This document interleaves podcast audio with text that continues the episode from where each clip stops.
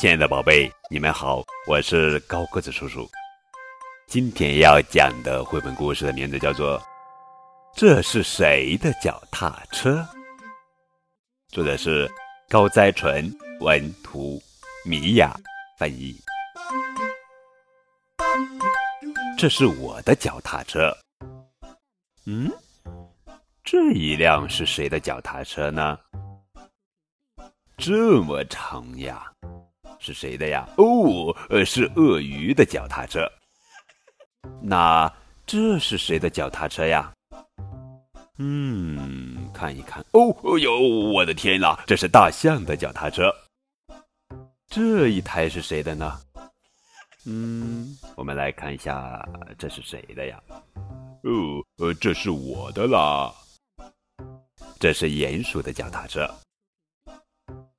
这么小的一台，会是谁的脚踏车呢？哇，太小了吧！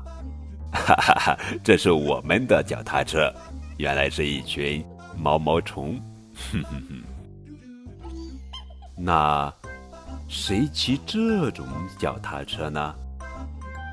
谁呀？这是啊，我骑啊，一只青蛙。哦，这到底是谁呢？竟然把脚踏车停在这里，是谁呀？是鸵鸟啊！这是我停的。哎呦，这是谁的脚踏车呀？是袋鼠妈妈的脚踏车。妈咪，快来看这儿，这是谁的脚踏车呀？这是我的脚踏车。小蜗牛，你的脚踏车在哪里呢？